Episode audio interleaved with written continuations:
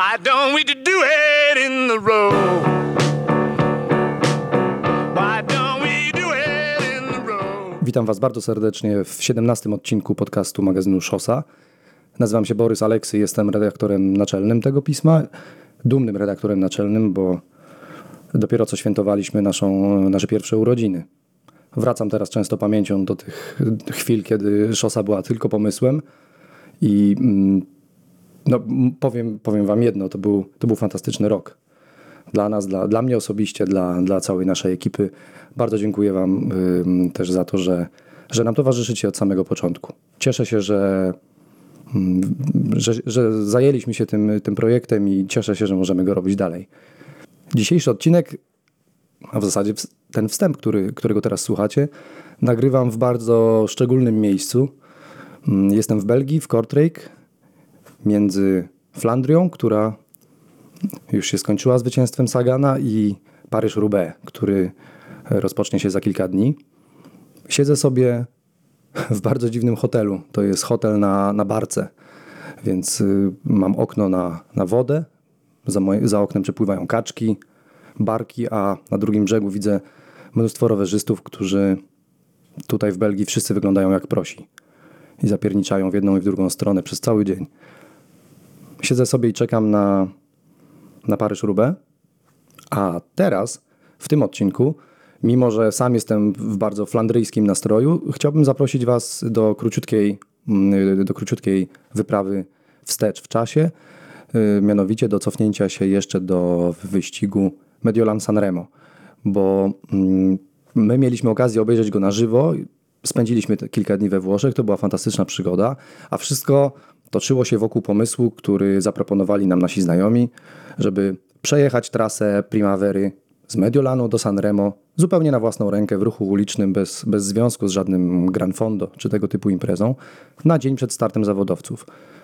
Pojechaliśmy, mieliśmy jechać yy, prawie wszyscy na rowerach. Niestety, no muszę się trochę wytłumaczyć, kłopoty zdrowotne wykluczyły między innymi mnie z tego przedsięwzięcia, ale godnie reprezentował nas Wojtek Sienkiewicz, którego mm, doskonale znacie z łamów szosy. On regularnie u nas pisze. Przejechał to wraz z Maćkiem Hopem, Sylwią Obrycką, Przemkiem Zawadą, y, Pawłem Murakiem i Piotrkiem Olkowskim. Mm, Wy znacie też te nazwiska, podejrzewam, między innymi y, pojawiały się u nas w magazynie, bądź to jako autorów zdjęć lub, lub, lub tekstów. Mm, i ta sześcioosobowa grupa wyruszyła z Mediolanu wczesnym rankiem. No i co się działo później, to o tym już opowie Wojtek. Rozmowę z nim wcześniej nagrała mm, Gosia Pawlaczek. Do wysłuchania jej zapraszam Was y, właśnie w tej chwili. Mm, Na zakończenie jeszcze raz Was pozdrawiam z tej, z tej dziwnej kolarskiej Belgii, która wciąż pozostaje w bardzo podniosłym nastroju między Flandrią a nadchodzącym Paryż-Roubaix. Wojtek, przejechaliście e, 300 kilometrów z Mediolanu do Sanremo. Co było impulsem do tego, żeby pokonać taką trasę? Y, Impulsem, impulsem było to, żeby zmienić plan, ponieważ plan na początku zakładał, że mm, ja cały czas chciałem od dłuższego czasu przejechać jakąś dłuższą trasę w bardziej szalonych miejscach. jakąś znaną i, i z tych, które się ogląda w telewizji, więc pomysł był taki w styczniu bodajże, jakoś na początku, żeby przejechać Stradę, y, Stradę Biankę. No i mm, zadzwoniłem do Borysa i powiedziałem, jaki jest pomysł i że, yy, że trzeba to zrobić po prostu, bo już bez sensu odkładać to wszystko w nieskończoność i, i tylko yy, planować, tylko po prostu trzeba to przejąć od razu do realizacji, przeznaczyć do realizacji. No więc yy, w momencie, kiedy zaczęliśmy dogadywać Stradę Biankę i, i szukać miejsc noclegowych i planować cały dojazd tam, z, załatwiać e, transport e, no i całą logistykę, okazało się, że zmienimy plan na wszelki wypadek. I zamiast jakichś 130 km, e, 130 km Strady Bianki, oczywiście mówimy, mowa jest o Gran Fondo, to zrobimy e, lepszy numer, pojedziemy imprezę, która nie jest zorganizowana, pojedziemy dzień wcześniej i przed, przed peletonem w ruchu ulicznym i nie będzie to 130, tylko y, niecałe 300 kilometrów i że pojedziemy z Mediolanu do Sanremo. Y, jest to o tyle y, jakby bardziej łakom, łakomy kąsek, że, no, że jest to monument. Tak? Jest to jeden z najstarszych wyścigów kolarskich i no jeżeli nie wszystkie gwiazdy kolarstwa takie z tego topu topów pojawią się na przykład na stradę, to na pewno będą one na, na Milano Sanremo i pod tym względem jakby się widząc listę startową już tuż przed startem nie, przeje- nie, nie zawiedliśmy się, tak? Widząc, że będzie Fabian, że, że będzie Sagan, e, Kwiatkowski i, i, i paru innych, że tak powiem, z topu. No więc to jest tak. Okazało się, że je- jedzie y, parę zaprzyjaźnionych osób. Jeszcze udało nam się wszystkim zebrać. e, Bez jakiegoś super ciężkiego planowania. Z lekkimi obawami. Zapakowaliśmy się w auto, no i, no i pojechaliśmy. Pojechaliśmy do Mediolanu. Jakie są twoje wrażenia po pokonaniu tej trasy? E, Nie wolno wziąć ani jednej rzeczy ze sobą, której nie ma się sprawdzonej w 100%. E, Ja zrobiłem ten problem z rękawiczkami i e, cały problem mój polegał na tym, że absolutnie nic mi nie dokuczało. Żaden ból, e, żaden, żaden dyskomfort, nic z tych rzeczy, z wyjątkiem rękawiczek, które wrzynały się między palce. I o ile po 100 kilometrach, czy tam po 200 takie coś zaczyna ewentualnie denerwować, czy jest jakiś dyskomfort, to w momencie, kiedy już jedzie w nocy, niewiele widać i jest naprawdę ciężko, jedzie się nie to, że ostatkiem sił, ale yy, no ale umówmy się, że dystanse powyżej 200 km to, już- to, już, to, już, to już jest hardcore. I zaczynają drażnić rękawiczki. Jeszcze jest podjazd, tuż przed metą, kiedy już się widzi meta, a to nagle jest zjazd jeszcze na Poggio, no to można zwariować. I, i to jest taka, taka mała rzecz, taka pierdoła, która jest trochę jakby, jak nie wiem, no, jak, jak ziarkiem piasku w oku. No, widać, nie, nie zrobi krzywdy, ale po prostu dokucza, dokucza ekstremalnie. No więc dopiero e, dwa dni temu mi się zagoiły rany e, po tym. E... Jakie było pytanie? Pytanie było o twoje wrażenia z tego przejazdu i takie bardzo szczególne miejsca albo momenty z, tego, z, te, z tych 300 kilometrów, które tak utkwiły ci w pamięci i no, dzisiaj ciągle jeszcze o nich myślisz. Dobra, to zacząłem z, ze złej strony, no ale to jakby ważna uwaga, więc y, w dobrym miejscu się pojawiła. Natomiast co utkwiło w y, pamięci najbardziej, y, no samo, samo wydarzenie, samo, samo w sobie. Pierwsza rzecz, która była mm, definitywnie najlepsza w, pierwszej, w pierwszych 100 kilometrach, to było sam Mediolan. Samo miasto jest piękne, choć absolutnie nieprzystosowane do, do poruszania się rowerem. Motocykliści zatrzymywali się i pytali, co my robimy na rowerach w Mediolanie, którzy tam jeżdżą jak szaleni i jakby widać, że to szaleństwo mają w oczach i, i, i są z nim na co dzień, a nas uważa, uważali za, za szalonych. E, Więc to. Natomiast sam Mediolan jest przepięknym miastem. Mm, Ludzie są tam niesamowici, wszyscy są piękni, to jest absolutne. e, To jest poza seksualnością w ogóle. Ludzie są tam piękni, wszyscy, absolutnie. E, Natomiast wyjazd z Mediolanu i przejazd kolejnych tam 70 czy 80 kilometrów był mniej więcej taki jak poruszanie się e, drogą e, krajową między Oławą a Wrocławiem. Jest prosta, jest nudna, nic się nie dzieje, są strasznie złe widoki, jest szaro. Znaczy, mimo wszystko dla mnie jest tam cały czas egzotycznie i, i mi się to podoba, ale straszny ruch, jest fatalny asfalt. Eee, Plusem było to, że było tam 10 stopni cieplej niż u nas, więc jechało nam się znacznie przyjemniej. Mm, Natomiast, y, natomiast ten ruch i, i ten fatalny asfalt nam dosyć mocno przeszkadzał. Obok y, naszej trasy jest autostrada. Z tym, że autostrada jest płatna, więc Włosi są tak samo zapobiegliwi finansowo jak Polacy, więc postanowili, że odciążą autostradę i zawalą kompletnie tą, tą małą drogę. Natomiast e, fajnie zaczęło się robić za miejscowością Owada. I kiedy już trzeba było podjeżdżać pod. e, kiedy już zaczęły się góry i zrobiło się trochę bardziej dziko. I od tamtego momentu zaczęło się robić naprawdę fajnie, czyli po tych pierwszych 100 kilometrach, których nie widać najczęściej w relacjach telewizyjnych, e, to dopiero po tym zaczęło się robić naprawdę, naprawdę, naprawdę super. I, i przejazd przez, e, przez góry, i potem, kiedy się wpada w zupełnie inny krajobraz, e, w zupełnie inny klimat, kiedy nie ma już, za- nie ma topól, tylko są palmy, e, arokarie i no i cały czas się jedzie nad morzem. No, tam dosyć później zachodziło słońce niż u nas, Więc tak do godziny 20 mieliśmy fajne widoki. Potem dwie godziny jechaliśmy już w, ciemnościach, ale to też było przyjemne i, i, i w tych zapachach, i w tym wszystkim było to po prostu super. E, co było jeszcze super? No super było to, że y, co prawda tego w, nie widzieliśmy już, kiedy, kiedy, tym, kiedy przejeżdżaliśmy przez Ciprezę czy, czy przez Poggio, no ale to są kultowe miejsca na wyścigu. Tak? Moim zdaniem one są bardziej kultowe niż sama meta. E, tym bardziej Poggio, które okazało się w ogóle jakimś taką właściwie delikatną zmarszczką, bo Ciprezę jak jechaliśmy, to byliśmy przekonani, że trzy wcześniejsze wzniesienia, które przejeżdżaliśmy, to były Ciprezy. Dopiero czwarta Cipreza była Ciprezą jak się okazało, i była całkiem konkretna, bo się z poziomu 0 podjeżdżało na 220 metrów ponad. E, zjazd z niej był stromy i taki dosyć niepewny dla mnie. Ja się, ja się nie czuję jakoś super pewnie na zjazdach. Natomiast Poggio y, byłem jedynym z grupy, który, którym się zjazd podobał z Poggio. Może dlatego, że był właśnie dosyć łagodny, ale był bardzo szybki i się fajnie zjeżdżało z Poggio. Natomiast brakowało mi w Poggio tego, co widziałem w telewizji, czyli tych masy zbiorników na wodę, szklarni i cieniarni, bo to mają Włosi poza szklarniami mają takie konstrukcje, które y, umożliwiają hodowlę roślin cieniolubnych. I na tych nasłonecznionych stokach y, jest problem z cieniem.